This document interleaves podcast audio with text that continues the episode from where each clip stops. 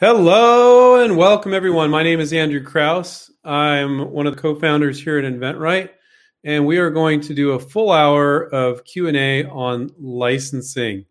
So uh, we got some cool comments already. Make sure to type your questions into the chat, and I'll answer uh, your questions. So just to give you kind of a frame of reference, if you're new to InventRight, um, what we're all about is licensing. So, what that means is when you license your product to a company, as opposed to starting your own business and making and selling it yourself, is it's their money. You don't need to raise money. It's their existing distribution. So, if they're in 30,000 stores, you're in 30,000 stores. I like to joke you can have delusions of grandeur when you're licensing. It depends on the company. For them to sell a million units, 2 million units, 50,000, 10,000, whatever is a lot for that industry is not craziness because these companies are big.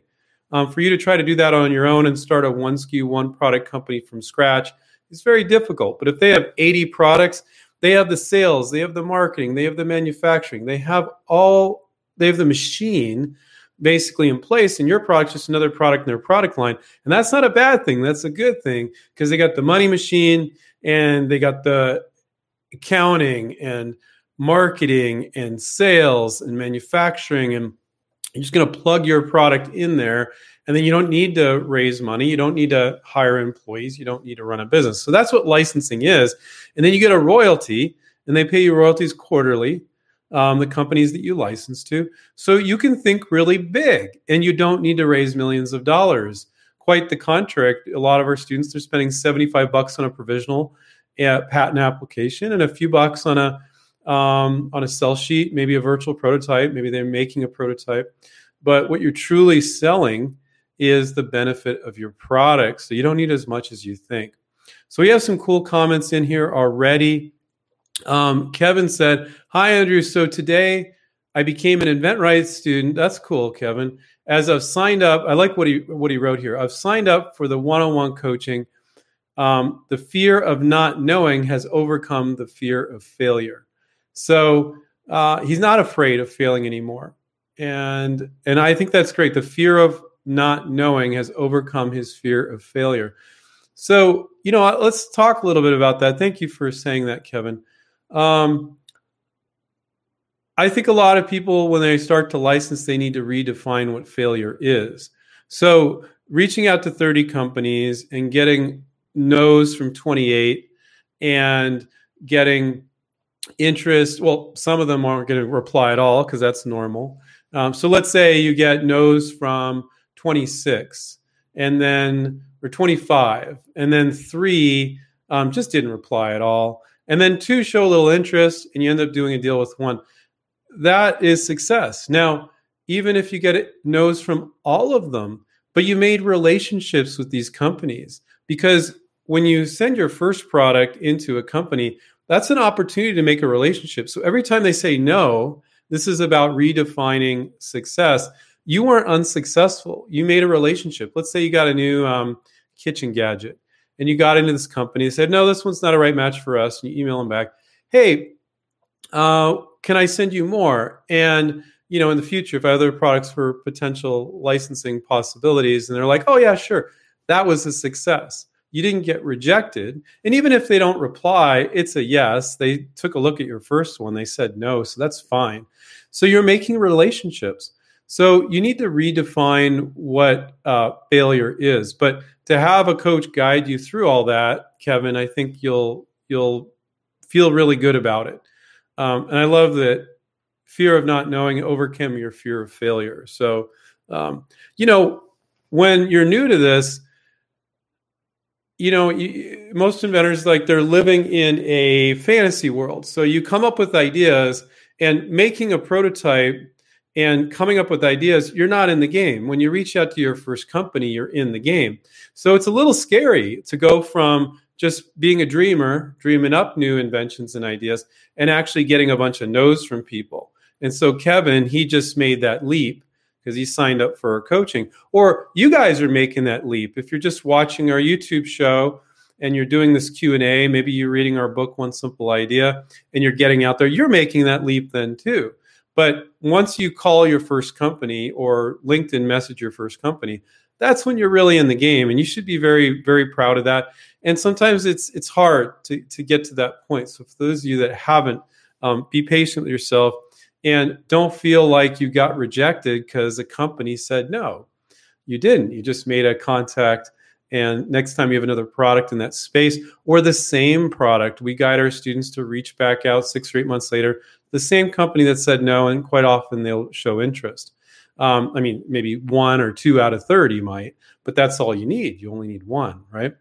So now you don't want to reach back out to companies that said no and it won't work because of this don't that's just pestering them right? And you couldn't fix that. But a lot of what you're going to get when you reach out for licensing is you're going to get non-specific no's not at this time not a right match for us. And behind the scenes you don't really know what's going on. They may have actually liked and it's not the company by the way i've been talking a lot about this. It's an individual. So they're a marketing manager they're a person at the company and maybe they got three projects going on. They got their bosses breathing down their neck. They've got a bunch of emails. They're very, very busy, you know, and they liked your product, but they didn't have time to take it on. So they gave you a generic answer, not a right match for us. So that's why when you reach back out to them six or eight months later, they might be in a different headspace, and their boss said two weeks earlier, we need new products. So that you got their name, you got their email, that was not a failure, but most people are new. They feel rejected. They feel like they failed. And you just, I'm just saying you shouldn't if that's the case. So that's great, Kevin, that you signed up for our coaching. That's fantastic. Um, I think you'll be very, very impressed with all our coaches are amazing. Um, so John said, uh, "Hi Andrew, thank you very much for doing these Q and A sessions. I watch you on Mondays and Shark Tanks on Shark Tank on Fridays. Okay, well, that's very flattering. Um, as you guys know, you've heard me talk about Shark Tank. I think it. I'm not entertained by it anymore. I find it irritating, but I think it's a very well done show where it's very. It provides you with entertainment. Um, so I think that's fantastic. That if you comparing me to a show that that is that well done as far as providing entertainment. Now, a lot of the things that they say on the show, I take issue with. Like they they always say, "Do you have a patent on that?" And it's like really? Is it really that important? Um, our students just file provisional patents and a lot of time companies they don't want to file a patent but they'll still pay you royalties in the licensing agreement and they're like no we don't want to pay for a patent. You can if you want but we don't care. We'll pay you regardless. And they're not saying that on that show. They give you this perception which is what the general public thinks is oh i couldn't possibly license something without a patent and it's so not true. The perceived protection of a provisional patent for 75 bucks is all you need. That's what all our students do. Now we have students that come on board with us having filed a patent. We're like great.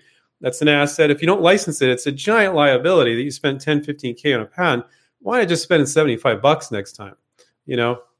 Um, but i take that as a compliment. I did used to watch that show.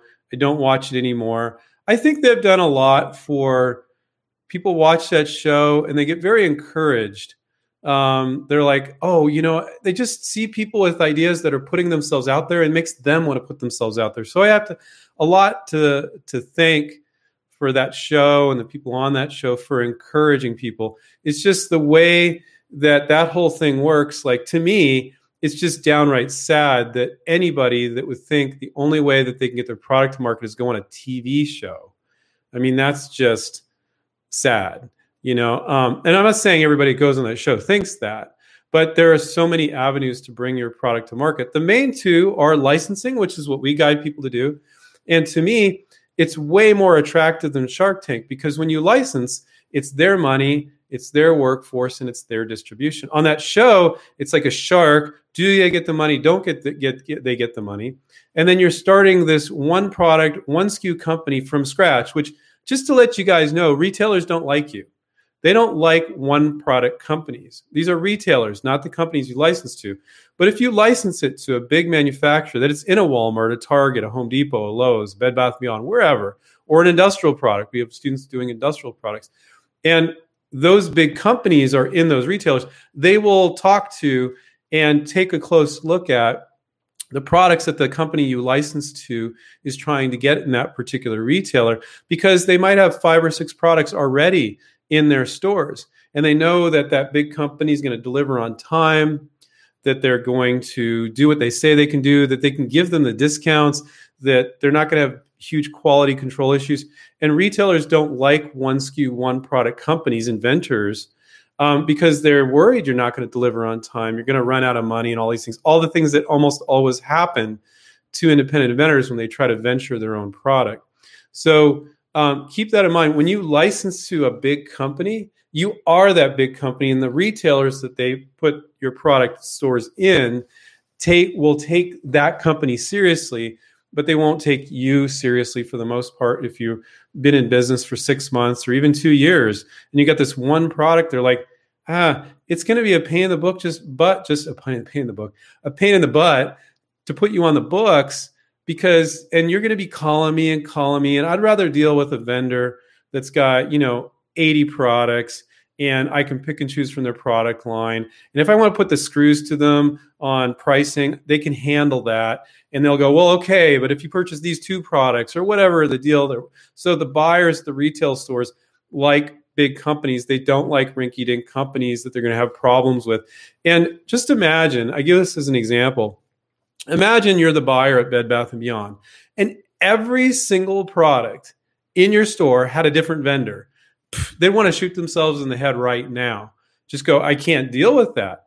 So that's why they and, and I admire people that venture their own product, make it and sell it themselves, get some sort of distribution in a retail store. But I'm telling you, they will not keep you in there for very long if you don't come up with a whole product line. Now you're an inventor, like I made this product myself and I spent hundreds of thousands of dollars to try to get it manufactured and I got it in the store. And now why are they kicking me to the curb? You know who they're kicking you the curb for? That big company that's coming in and getting more FaceTime with the buyer and say, hey, you know, I want you to keep this product on the shelf, put these two, I will give you discounts. And they're looking around. Who am I going to kick off the shelf? Because they only got so much room in the store, right?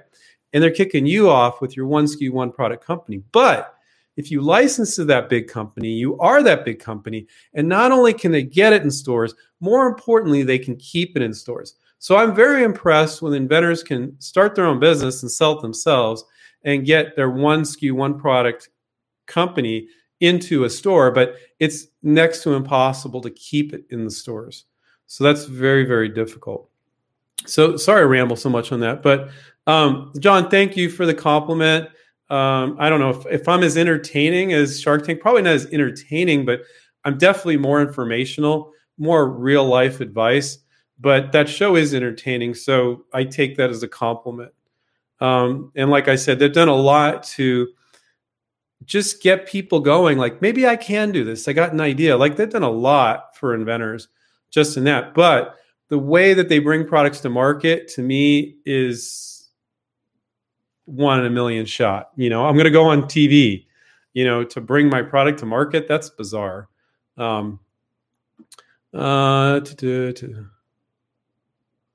Okay, well, this one was easy. Uh, Michael said, "Hey Andrew, can InventRight make a course to help people with uh, patents? It would be it would help with PPAs." Yes, we already have that, Michael. So you can go on InventRight.com, and under the under one of the menus, you'll see Smart IP. We created a program with patent attorney Gene Quinn. It's included with our course with our one-on-one coaching, but you can buy it a la carte as well and it'll guide you specifically on how to write your PPA. The one thing that I'm going to add to Smart IP that I'm going to give advice to everybody here when you're writing your PPA with Smart IP or doing it on your own or however you're writing your provisional patent application is the best piece of advice I can give you is don't just try to protect your invention. And I'm saying that to kind of get your attention. So, what you want to do, and most inventors don't do this, and this is 80% of writing a good provisional patent, maybe exaggerating a little to make a point, but I'm not exaggerating too much. You can't just write a provisional patent or go to a patent attorney and file a patent and say, here's my widget, patent it.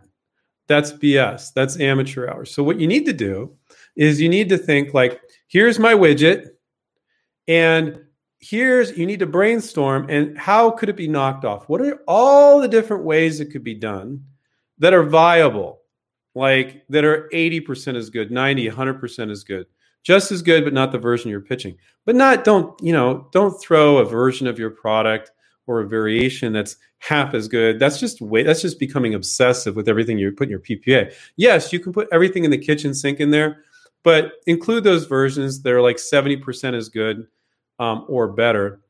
So think about how else could this be done? And here's the here's the problem that inventors have. Inventors are obviously very creative, but inventors I've noticed over 21 years lose their creativity when it comes to this. So when you've been thinking about it, for let's say some inventors have been thinking about their products for like a year, two years, 10 years, you lose your creativity. You're like, this is what it is, this is what it is, this is what it is. What you need to think about is what else could it be? What are the other variations? And don't go, well, everything else sucks out there and mine's the best. Come up with those other variations. And it's not going to be the version you're pitching because you've already figured out which version you're pitching based on your studying the marketplace. But include those variations, those variants in a provisional patent. So people are all worried, like, I don't know how to file a provisional. And yeah, Smart IP, our software will help you with that. But you need to invent. So you need to take those blinders off and you need to go, what, how else could this product be done? Could, and throw that all in your provisional. And if you've been thinking about it for a long time, it's a hard thing to do. So this is why a lot of patents are garbage because people go to attorneys and they go, "Here's my widget patented," and patent attorney that's a bad patent attorney will say, okay, and they won't ask you a bunch of questions. What they should say is they should grill you and say, give me all the variations, give me all the workarounds, improvements. I want to do a good job for you. But a lot of them, what they do is they just take your money and they file it, and it's it's garbage because you didn't think about those variations. So they might have done a good job on what you gave them, but you didn't cover those variations. Then some company can just get around you, you know, some other knockoff company or something. So think about those variations. So, Michael, uh, you know, we have what you're looking for. It's called Smart IP. It is on inventright.com. You can find it on there. Um, Nick said, uh, just received my one-on-one program guidebook. That's great, Nick. Nick, sounds like Nick is a student too. That's fantastic, Nick, of ours. So we, we, we call people that are students, people that we're doing one-on-one coaching with. And obviously this is not that. This is a free YouTube deal. Um, but that's what um, Kevin was referring to earlier. He signed up with the program, and Nick, I think, looks just like he just signed up and he got his guidebook. Um, the the core benefit, though, of the one-on-one coaching is talking to your coach every single week, emailing him anytime, having him make sure you're on track. It's not about a guidebook. Um, oh, this is a good question. To expand upon Michael's, um, Shook says, uh, Hi, Andrew. I signed up for Smart IP, started, but felt overwhelmed with the details of my product. How much technical expertise is necessary for a PPA? Does it need to be mechanically right? So, one thing when you're filing a, this isn't a hour on PPAs, but I think these are good questions, so I'm happy to answer them. Um, I think one of the biggest things that we bring to the table at InventRight is getting people in front of companies so deals can happen. And people get overly worried about provisional patent applications. So, Shook, I'm going to say a few things that'll be encouraging for you, so you don't need to stress so much, but I'll give you some specifics too. So, I have never, in all the years we've been doing InventRight 21 years, never, ever, ever had a student of ours that filed a PPA. Because when you file a PPA, and you later file a patent, you're going to reference that PPA. So only if that one year the provisional gives you that's called into question um, before you file a patent would they, anybody in a, a lawsuit or or or anything you would need to claim the benefit of the PPA. I have never had a student that ever had to do that ever. So if you didn't do the greatest job with the PPA and you later filed a, a patent, yeah, if you didn't put something in your PPA, you won't be protected for that date. But I'm telling you, it's never caused a problem for one of our students ever. Could it? Yes, it could. So I'm way more concerned. I was just talking to a student about this just about an hour ago.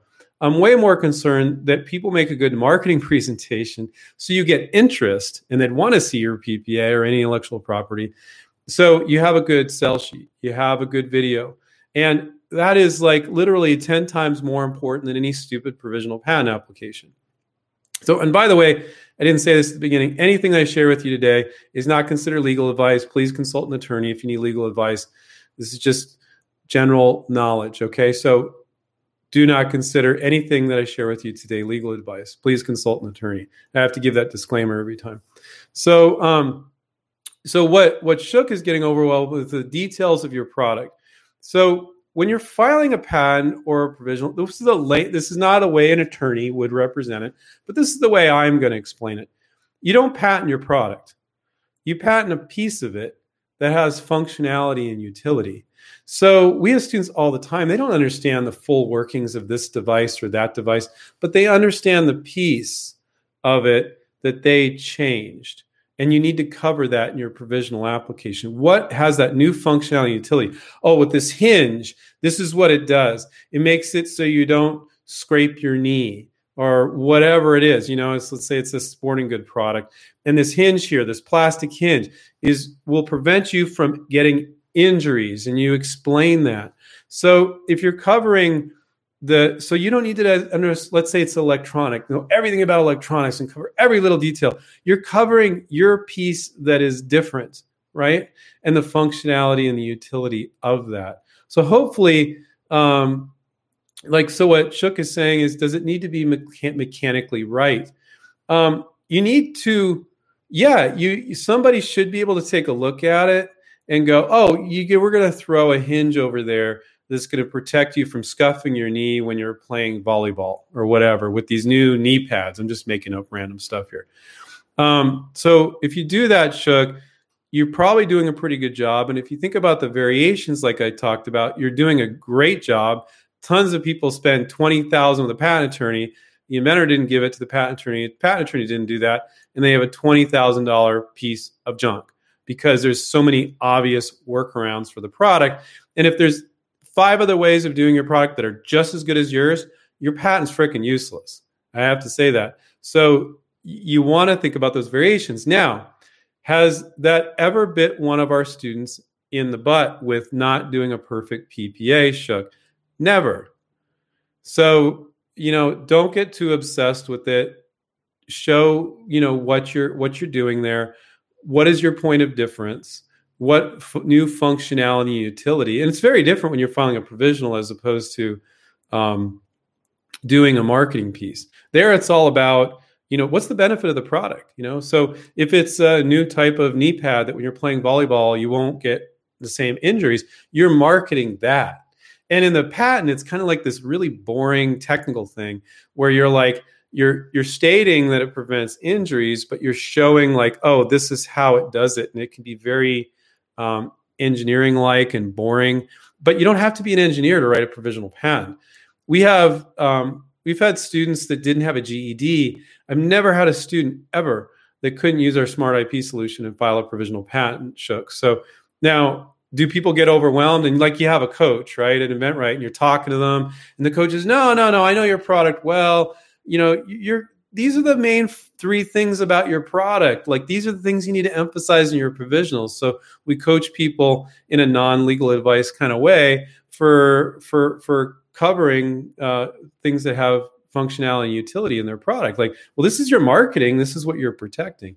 So hopefully that's helpful. Shook quite. I, what I try to do is I try to answer people's questions, but make it valuable for everybody. So hopefully that was valuable for everybody. Realizing the patent provisional patent is something anybody can do um, and that the marketing is actually more important and that you're not really covering i like to put it this way this is not legal terms you're not patenting your product or the invention you're patenting a piece of it that it's not the same invention without that piece so you're looking to protect those pieces one piece or multiple pieces different variations of how you're doing it you could have two completely different methods for accomplishing the same thing and throw them in the same provisional. So, um, hey, Andrew, what this is from Paul. What are some of the options if your preferred contact or the person who you think will look at an idea? Um, if he won't accept your connection and you don't have premium on LinkedIn. So, what Paul's referring to is he's reaching out on LinkedIn. We highly advise our students we have this really cool separate program that Benjamin Harrison runs, and it's included with our coaching program called Smart Pitch. Specifically, all the techniques for reaching out um, on LinkedIn for licensing. Because could you be more specific? How to use LinkedIn specifically for licensing? And um, you know, one of the things I'll share one tip with you, Paul. People, when you send a connection request on LinkedIn, um, Benjamin believes, and I agree with him, do not send a custom connection request like with this big long ask. So you can type in like paragraph, I want to send my thing to you, blah, blah, blah, and then click re- request a connection with them on LinkedIn. What Ben advises people is don't do that because like you don't even know them and you're already asking them for a bunch of stuff, right? So instead, just connect with them. Don't add any special request or even say anything about what you're connecting about. Let them connect with you. And then at least three or four days later, wait at least that long before then you reach out. Now it's an outreach to somebody that's already part of their network. And I know that sounds funky, but it works. We found that that works. Um, the premium thing, I haven't found it to be work. The only thing I've got with people with premium where you pay, like we advise our students just use LinkedIn, the free version, that you do not need to pay for any of it. So when you pay for LinkedIn Premium, the only thing I've ever got with the in it's kind of they call it an in-mail message is spam, which somebody blatantly promoting stuff. So I I don't advise that people get the premium version. I don't think it's necessary. Now we guide our students, look, you might reach out to 30 companies on LinkedIn and 15 will connect with you. And then maybe of those 15, 10 will get back to you. And if they're not connecting with you on LinkedIn or not getting back to you, pick up the stupid phone and call them. And we guide our students on how to reach out to companies, how to get past the gatekeeper to help you, and to get to the right person at the company. You can also send emails and how to approach all that. So, you know, sometimes they won't accept. Some people they're they're on LinkedIn and they only go there when they think their job is in jeopardy. Other people on there every day. Other ones check it once a week. So if you send a request and they haven't got back to you in a week, they may only go on their LinkedIn every two weeks or once a month. So uh, that's it's such a cool um, way to connect with really high level marketing managers. I highly recommend it. So, but you also may be doing something wrong. You may be sending this rambling um, connection request. We suggest don't say anything. Just try to connect with them, you know, and see if they they add you. Um, Barbara said, Where do I search for patents on similar products? Well, Barbara, one thing um, that I'll educate you and everybody about is when you come up with an idea, the first thing you should do is you should never do a patent search first. You should always do a market search. Get on Google Images, get on Amazon, Google Images being my favorite, and look at everything else in the space. So a market search is your first thing to do when you have an idea. Never a patent search. Who cares about that? That's a freaking mess. You know, I'm exaggerating to make a point again. I'm not saying don't do a patent search. I'm saying it's never the first thing to do. So when you come up with an idea, and most of you haven't done this and you already have an idea, if you're on here probably, but next time you come up with an idea, the second you come up with it, if possible, or the same day or the next day, get onto Google Images and look at all the products in that space. Now, people do that and they do it with the wrong mindset. They go, let's say you got a new barbecue special. Oh, that one sucks. That one, mine's better than that. Mine's better than that. Mine's better than that. That's stupid. That's the amateur hour. Now, what you really want to be doing is going, oh, I see there's ones over there. There's about five that do that. They're a lower price. There's ones over there that do that. Ones over there. Well, I think mine fits in here. Or you know what? Mine's a lot like these, but I got this little extra benefit. So you don't need to prove there's nothing like your product. Actually, when there's things somewhat similar to it in some way, that's a good thing.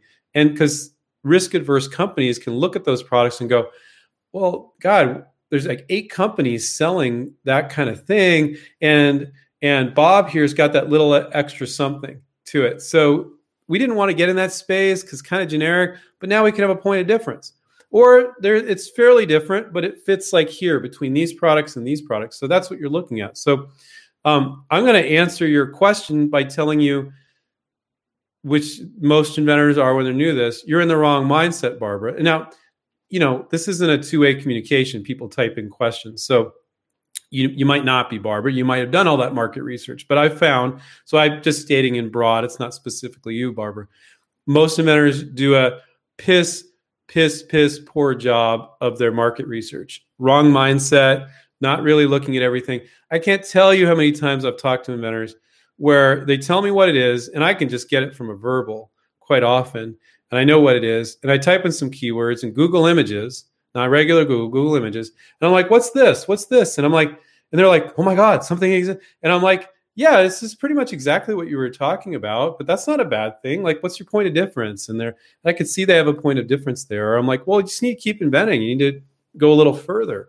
Um, so, Paula, Barbara, your first thing is never a patent search; it's a market search. Now, if you do the market search you can do a patent search and anybody can do a patent search and so google patents is without a doubt easier than the uspto.gov uspto.gov is the patent office website but google patents is easier. So barbara i would start there and and do a, a patent search on there. But then people don't know what they're searching for you know? Um, sometimes people see a picture and then they freak out thinking oh the picture looks somewhat similar. But when you look through the claims um, it's like, well, that claim's not a problem. That claim's not a problem. That claim's not a problem. It's like, okay, this product's not a problem. So people will see a picture and they'll go by the picture, and you can't go by that. Um, sometimes the claims are hard to read. They're supposed to be easy to read, but a lot of patent attorneys don't do a good job and they make it very confusing. So, my advice on claims is hopefully it's only two or three sentences each claim. It can be definitely longer. You read through the claim and you're like, like you have, have, obsessive compulsive disorder. So you read, let's say it's three sentences. You read through it and you're like, I don't know what they're talking about. You read through it again, again, again. And it's like, like fifth time you read it, you're like, oh, they're just protecting that hook there. I, I remember we had a student once and he had something, I'm not giving anything away, to do with baseball. And, and, and he was really concerned about this patent. And he started reading through the claims. And then he realized that there was just this hook and that was all they got protection on. He's like, well, that's not a problem. I'm not doing it that way. And he wasn't worried about it anymore. So, um, but they're confusing. So read a claim like five times over and over and over again, right in a row, and then go, really? What? Oh, that's what they're protecting. Oh, no, that's not a problem. And then go to the next one, the next one. Um, but you looking at the pictures first is a good thing to do, but don't make assumptions based on the pictures and that's what and then people read through the description. You got to read through the the, the claims. Um, that's that's the meat and bones. Also another mistake that great tip um, people make is when you file when somebody files a patent after 18 months it can take two or three years or four it used to take four or five sometimes ridiculous. Now it's between i would say one and three years. Don't quote me on that finger but that seems to be outright right. Before the patent office gets back to you and then the patent examiner and your patent attorney, this is my layman's terms way of explaining it, will have an argument about what you're going to get protection on and what you aren't. And those are called office actions. And so what happens is when you file a patent, eh, 18 months after you file it, it'll get published. Now, the patent office hasn't reviewed it yet. And, and what people do is they see these published patents that have not been issued, they're not granted patents. And it looks like, oh my God, this inventor's got this incredible protection. And but it doesn't say it's issued yet. So they might not get any of those claims. They might only get a few of them. So pay very close attention to see if it's issued or if it's pending. If it's pending, almost every time when a patent examiner looks at a new patent, they will just, it's really weird and I'm always amazed that patent attorneys don't tell inventors this because the inventor freaks out. Um, and they will just reject all the claims at the beginning. And then the attorney's like, oh, we got all the claims rejected. I think some of them, not to beat up patent attorneys, they do it to come in there and be the hero. But really, if you were really educating your clients, you would let them know that 99% of the time they'll just reject all the claims outright the first time. And it's like, well, that's not even a review, Andrew. Like, that's and it's just the way the patent office works, you know. And then there's this back and forth argument, and your attorney's charging you for that back and forth argument. Usually, some of them don't, but most of them do for those office actions, which is another place where attorneys sometimes aren't completely upfront. They they say they say this is the cost, but they don't give you the cost a year, two, three years down the line when the patent office gets back to have that argument with the office actions, and the cost of your patent can double that way. So they they they they quote you six thousand dollars, but there's another six thousand dollars in office actions that go back and forth. I really hate it when patent attorneys do that. But why aren't inventors asking questions? How does it work? When do I get charged and for what? And so never hesitate to ask a patent attorney those questions. But better yet, don't run around filing patents. File a provisional patent for 75 bucks. A patent attorney will typically charge for a provisional only 800 to $2,500. Well, $75 is a hell of a lot better than that, right? And then patents can be eight to $20,000, eight being extremely low, ridiculously low, but you can find patent attorneys that do that. So, um, Barbara, uh, do a market search first. You asked about patent search. And then after that, you can do a patent search. Okay. Um, and use Google Patents. That's that's a nice place to start if you're a beginner. Um, okay, too many. We got to move on to some questions outside of patents because it's going to be like a patent hour. Um, I just want to give you guys some variety. Uh,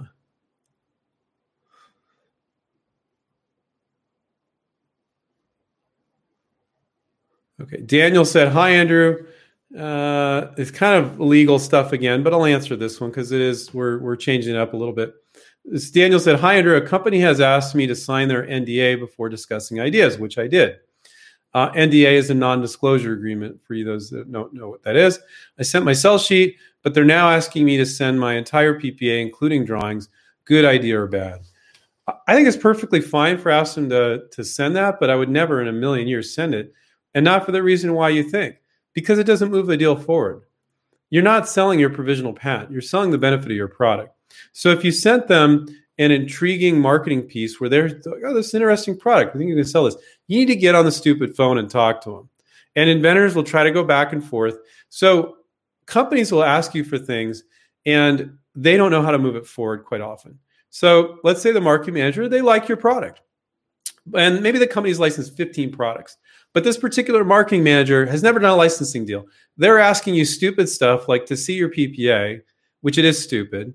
Um, and I'm just saying, using the word stupid just to be funny and get your attention, but it, it doesn't move the deal along, you know, and, and to evaluate a product based on what you filed in a provisional is doesn't make any sense.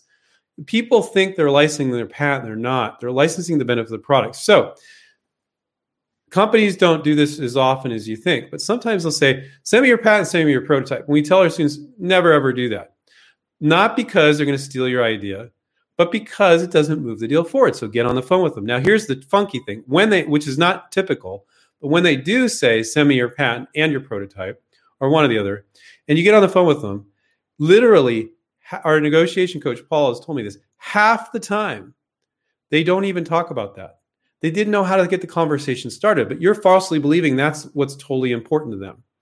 And, and so I'm not saying it's not important to them, uh, Daniel, but what I'm saying is you need to be more responsible for moving the deal forward than they are. This is what this is why students outside of our program typically don't close deals. They might get a deal on the table, but they muck it up. They falsely believe, and this is completely false, that the company will guide you. They will not freaking guide you they will guide you into a deal fizzling out most of the time. Only the most interested company can you get a deal done with them if you don't do and say the right things on your side and get them going down your direction. In our case, in our students' case, that is the direction of doing a deal. And that is the path or 10 steps that we teach and all the getting back to the negotiations. We have specific approaches for different things that come up when a company shows interest. And you're pulling them through your process just as much as they're pulling you through theirs, but quite often they don't have a process. Okay. You have to understand that they don't have a process and they're asking you random stuff, and you can redirect the conversation and they will not get mad at you. Okay. They will not get mad at you, but you need to know how to direct that. And that's very hard for somebody that's new to this to direct that conversation. So, um, Daniel, uh, do not send them your PPA. Say you want to get them on the phone to talk with them about the product. I have some questions for you. I'm sure you got some questions for me. I'd be happy to talk about the intellectual property at a later date, but at this time, I'd like to talk to you about the product and how it fits in with your product line, things like that. Get them on the phone and talk to them. But and do this to like just try to go back and forth via email. That's a big mistake on your part. You're you're killing the deal when you do that. Okay. So, uh, okay, let's see. Let's get some variety here. Okay, a lot of PPA stuff. Since let's move on to some other topics.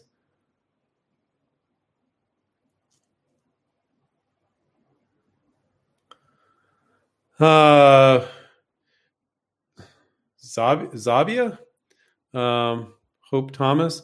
Uh, how beneficial is it to have a trademark kids book series out when you're trying to license items related to the book series? Oh, that's a good question. So sometimes people like they've they've got like a character or concept or something, and there is no TV show, there is no book. And so here's my response to that. So I get this question fairly often, Zavia. Um, if it's Teenage Mutant Ninja Turtles, if it's Cars, if it's Mickey Mouse, these are all things that people are familiar with.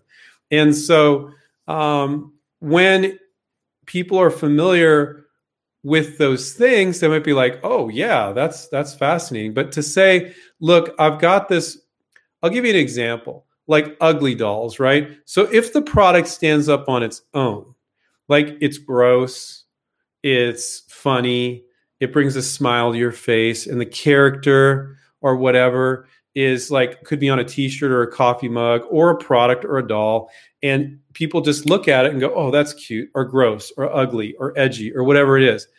You're doing good. But you can't like find a company to license your product that has this really intricate confusing backstory. Now yeah if you've published a line of books and people really know that backstory and then you approach companies that are that are making merchandise they'll be like wow great like you've sold 2 million books and or there's a tv show or whatever. But some products can just stand up on their own. Like it's it's funny it's gross it's ugly it's it's it's it's cool it's uh, brings a smile to your face. So if the product stands up on its own you don't need the book in order to do the merchandise first. But if it's this really confusing backstory that's not easy to understand that's not going to work that's going to be really really hard right? And it's not like the company that's making the merchandise is also going to publish a book for you, right? So I, I love that question, Zavia. Hopefully that was helpful. Barbara said, "Thank you. You're welcome, Barbara." Um, uh, Jack Jock said, "A tool company, Snap-on, sent me papers to fill out for an NDA. I, I'm, am I safe with a provisional patent?"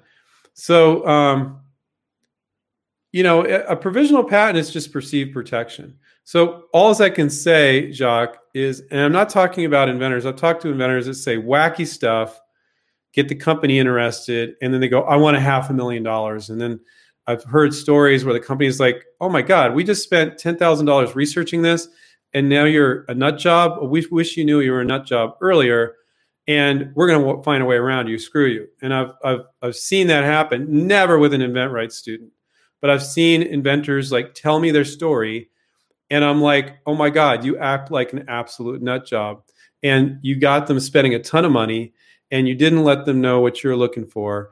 And because if you told them you're asking for a half million up front, they would have said, take a hike, buddy. And and this is on a product that can earn you easily that in royalties over time. Um, so, but I so this is what I can say, Jacques. So I can't speak for the general public. I have never had a student of ours that got knocked off by a company that they presented to, a potential licensee, in 21 years that I know of, because our students conduct themselves professionally. So, one of the best forms, this probably wasn't the answer you thought I'd give. One of the best forms of protection when you're licensing is to conduct yourself professionally. Not about PPAs, not about non disclosure agreements, not about any of that. Now, are those forms of protection? Yeah. So, filing a provisional patent for 75 bucks having a paper trail on what you send them and when, all the emails, that's protection. Um, usually their NDAs will protect them, not so much you. Um, it just, you know, sometimes you think inventors freak out, says that we can't agree to keep what you send as confidential, things like that. And I'm like, you got your PPA, you know?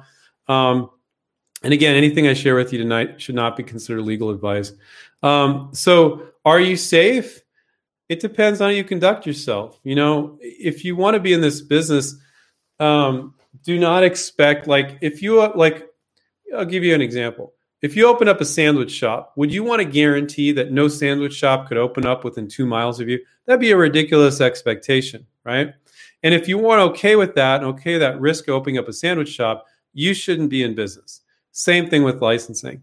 If you know you can't you can't expect that nothing bad will ever happen. But when you cover your your butt every which way till Tuesday, you filed your provisional patent, you've created a paper trail with email, and that's what most of our students do. Those two things. Um, you know, the NDA probably isn't protecting you. I haven't seen the Snap-on NDA. Um, it's probably protecting them. Sometimes it's mutual. So people have this perception that signing a company's NDA is going to protect them, and quite often it isn't. But your provisional patent, your paper trail is your protection. And all, when I can say it hasn't happened to one of our students in 21 years, where when inventors are new to this, they think, oh, all these companies will screw me if they can. That's so much BS. Now, what I will say is, I'm not saying about Snap-on, but tool companies are harder. Um, tool companies, they, they're more patent obsessed. It's really important to them. Um, so it just is what it is, you know. And uh, tools are like tool are tools harder than kitchen gadgets. Yeah, they are. It's harder category, but it is what it is.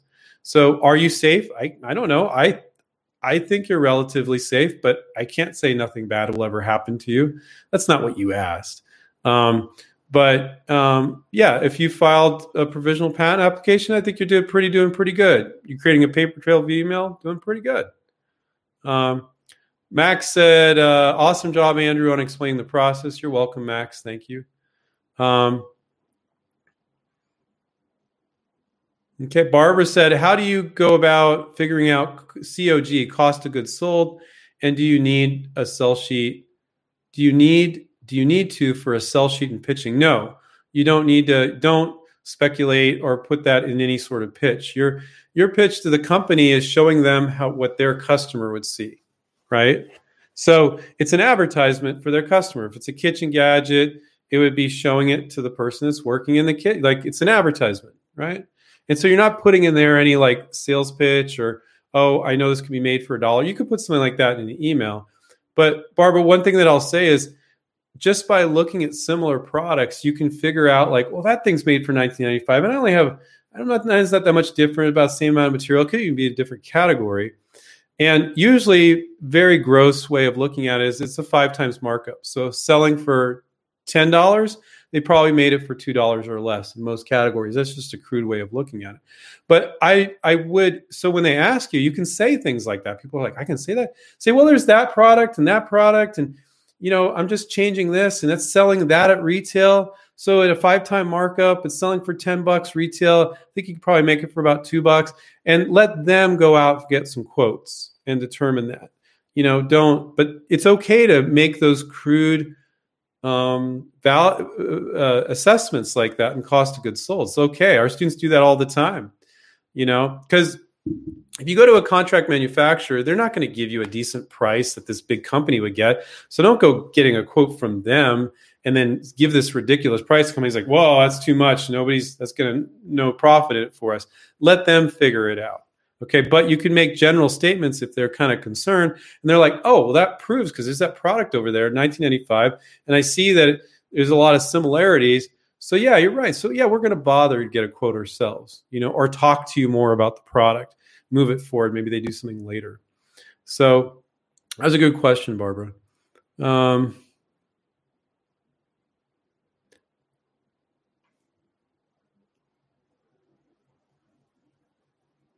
Okay. Um, Michael said it's patent related, but it's kind of like marketing related. So I, I, like this question. I'm confused a bit. Let's say a company has moved forward with your idea and paid upfront for a patent. So first of all, Michael, uh, companies we don't advise our students to have the company pay for the patent. So you always want it to be in your name. They would give you the money, whether it's an advance on royalties or an advance, or maybe you're paying half, they're paying half, and you're going to file a patent and put it in your name. And under the licensing agreement, they have the rights to manufacture it. So that's how it works. So they're not going to pay up front for the, well, they might give you the money to do it. Okay. Then you wrote, how do you protect your idea within the three years until it's issued? Will they, will they sell it in the meantime? Absolutely. I mean, to sit around waiting three years for a patent issue, most products are not patented at all or patent pending. And maybe that's the life cycle of the product. I don't know. Maybe it sells for 10 years, but you've got that patent pending status. So, yes, and they'll pay you, and the licensing agreement will obligate them to pay you. And that's very normal and typical. So, I love your question because I think it really helps a lot of other people who are probably thinking the same thing. That was a really good question. These are all really good questions, by the way. Um, no such thing as a dumb question. Um, oh, that's good. Jay said, My name is Jaden. Um, I'm a 15 years old inventor, and you all have been a, a big help. Exclamation mark. You're well, you're welcome, Jaden. I really appreciate that. We've had some students that were 15, 16, um, and were working on their own. They got their parents' permission. Um, and then we've had a few students that I think seven and like 12 now, they were working with their dads. It was funny. We had um, both girls, both working with their dads on girly products, and one was seven and one was 12, and they both licensed products, one within a month of each other. It was kind of a trip. Um, so, Jane, what I'm going to advise you is what I advise all our young students is do not ever hesitate. Be shameless about working that 15 year old angle. Say, you know, I'm in high school, I'm 15, and I'm a pro- make I'm a product developer. Don't say inventor, and I have product's the right match for you. There's going to be so many people that are thinking like, "Damn, I wasn't that motivated when I was 15." They're going to really admire you, and they're and some of them have kids, so, so that touches their heart. Don't. There's nothing wrong with working that angle a little bit, and they'll offer you a little extra advice here or there. So don't hesitate to play that. And when you do a licensing deals, you're going to have to work that out with your parents, of course, because um, if you're under 18, you know, the deal probably have to be with your parents, but um, you can work something out there. So I think that's really cool, man. And use the angle a little bit. You don't have to, but I think it'd be good to to state you're 15 because people will help you.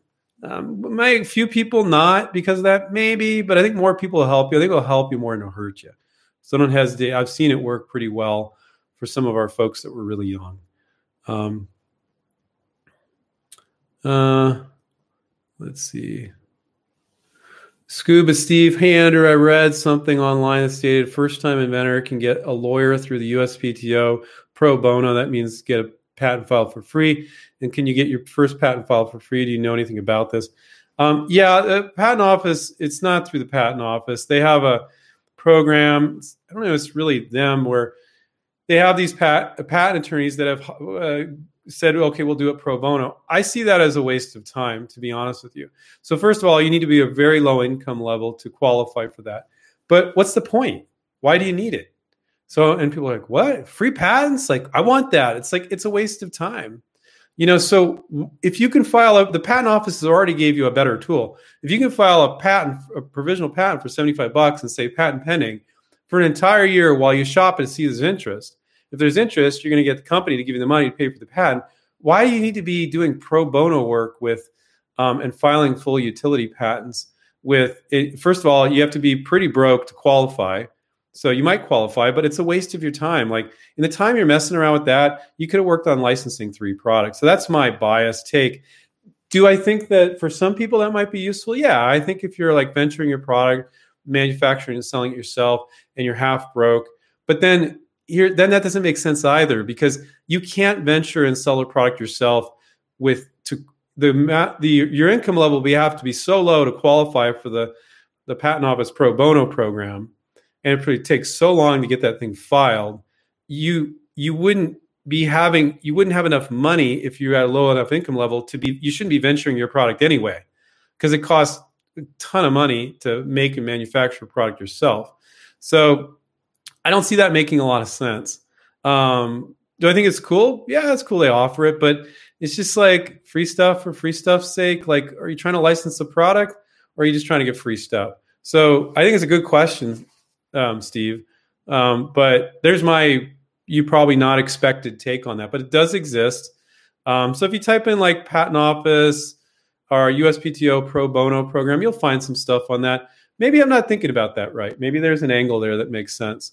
Um, now, I guess you could utilize it if you did a licensing deal, file the provisional. Then, I mean, in theory, um, the company gives you the money, file for the patent, use the pro, pro bono program, and then you keep that money or something. But you know, I think you need to be honest with your licensee if you're filing a what they think is a strong patent with an attorney that's working for free. I, I think just ethically, I think you need to explain that and be honest about that. But you know, uh, so yeah, I have, you can see I have mixed feelings about that. But that's an interesting thing you brought up, and people want to know about it. You just help them out, so thank you. Um,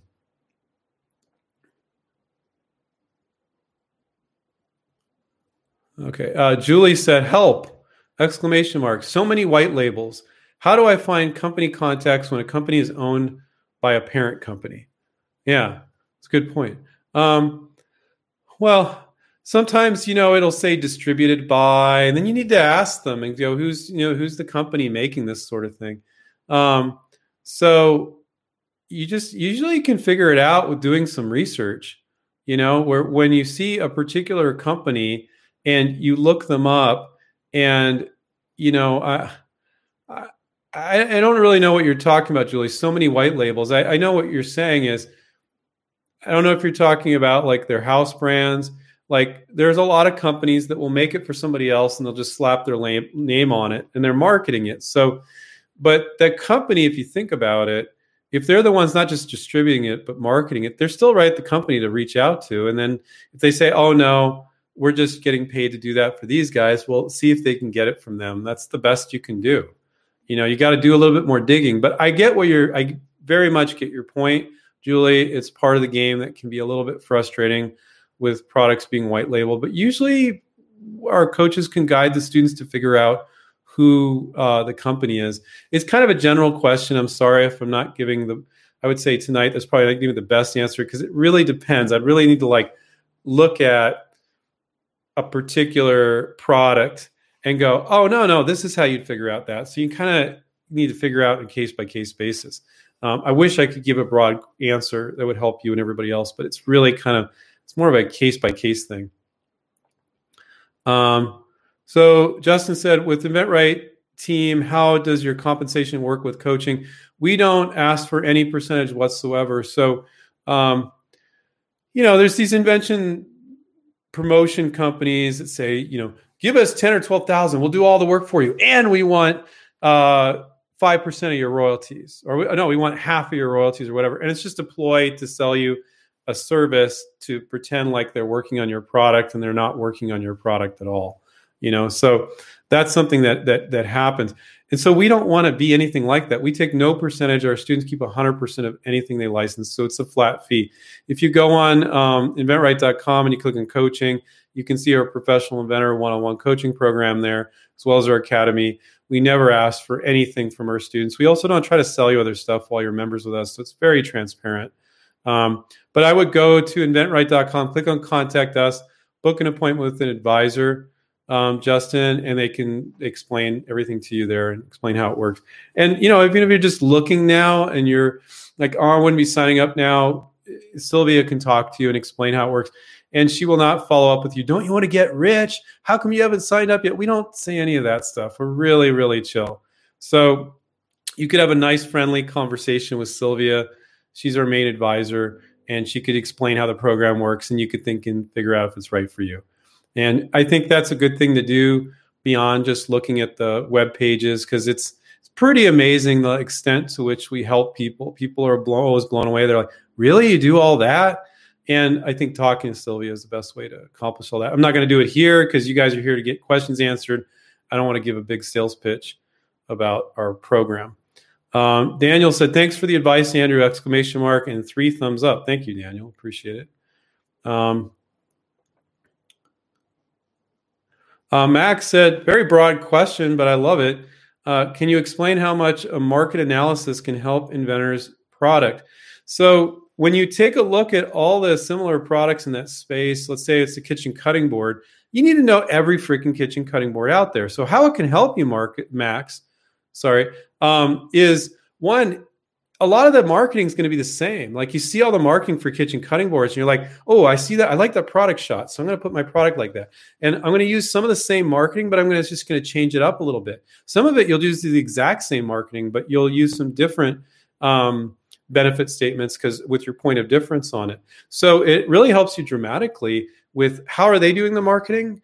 How, how do I need to do my marketing a little bit different? A lot of it's going to be the same. Like, well, I like that product shot with how they did that kitchen cutting board. So I'm going to use a product shot like that when I get my graphic designer to do that. And I like that benefit. I like that bullet point there. I got that same benefit. It's going to be one of my bullet points.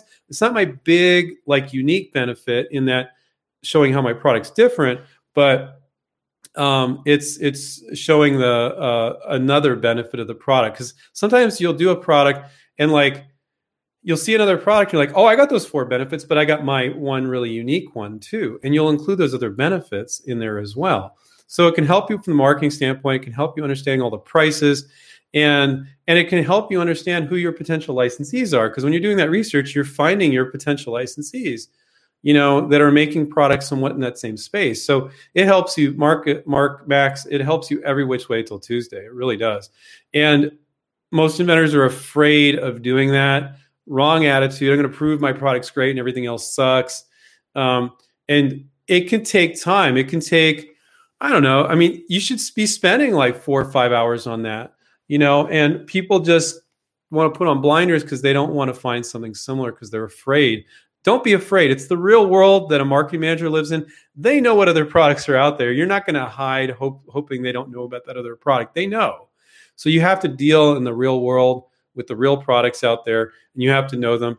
And then you can adjust if necessary so that when you're sending something out they're like that product that's the same as those five other products. He doesn't have a point of difference but you did your research you made a good marketing pitch and you're aware of those products and you switched up how you're you're marketing it so that they don't have that reaction just reply oh, i'm not interested because they're like this dude didn't do his research. They're thinking privately but they're not telling you that.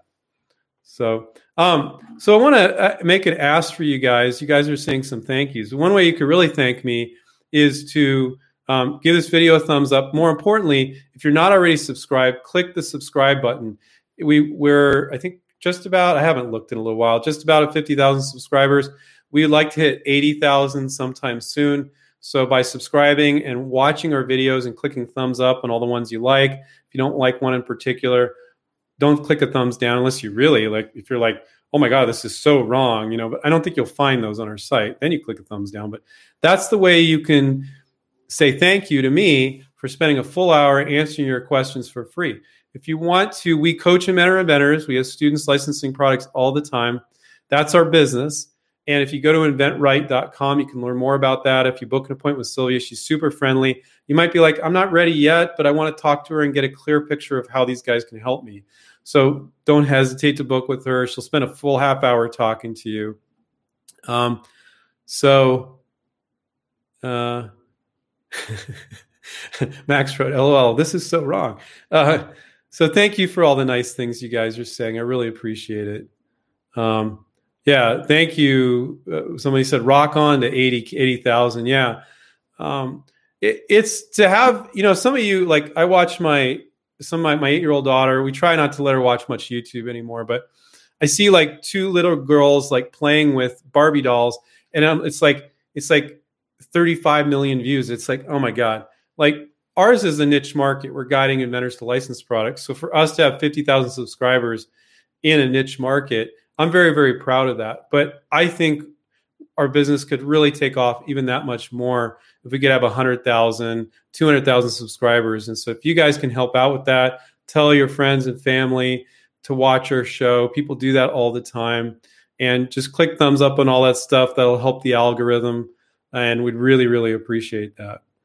Um, all right. So remind everybody take care, keep inventing. Um, I'm going to be back next Monday. Um, I don't know if we'll be doing these Mondays forever, but we started it during COVID. and We haven't stopped doing it.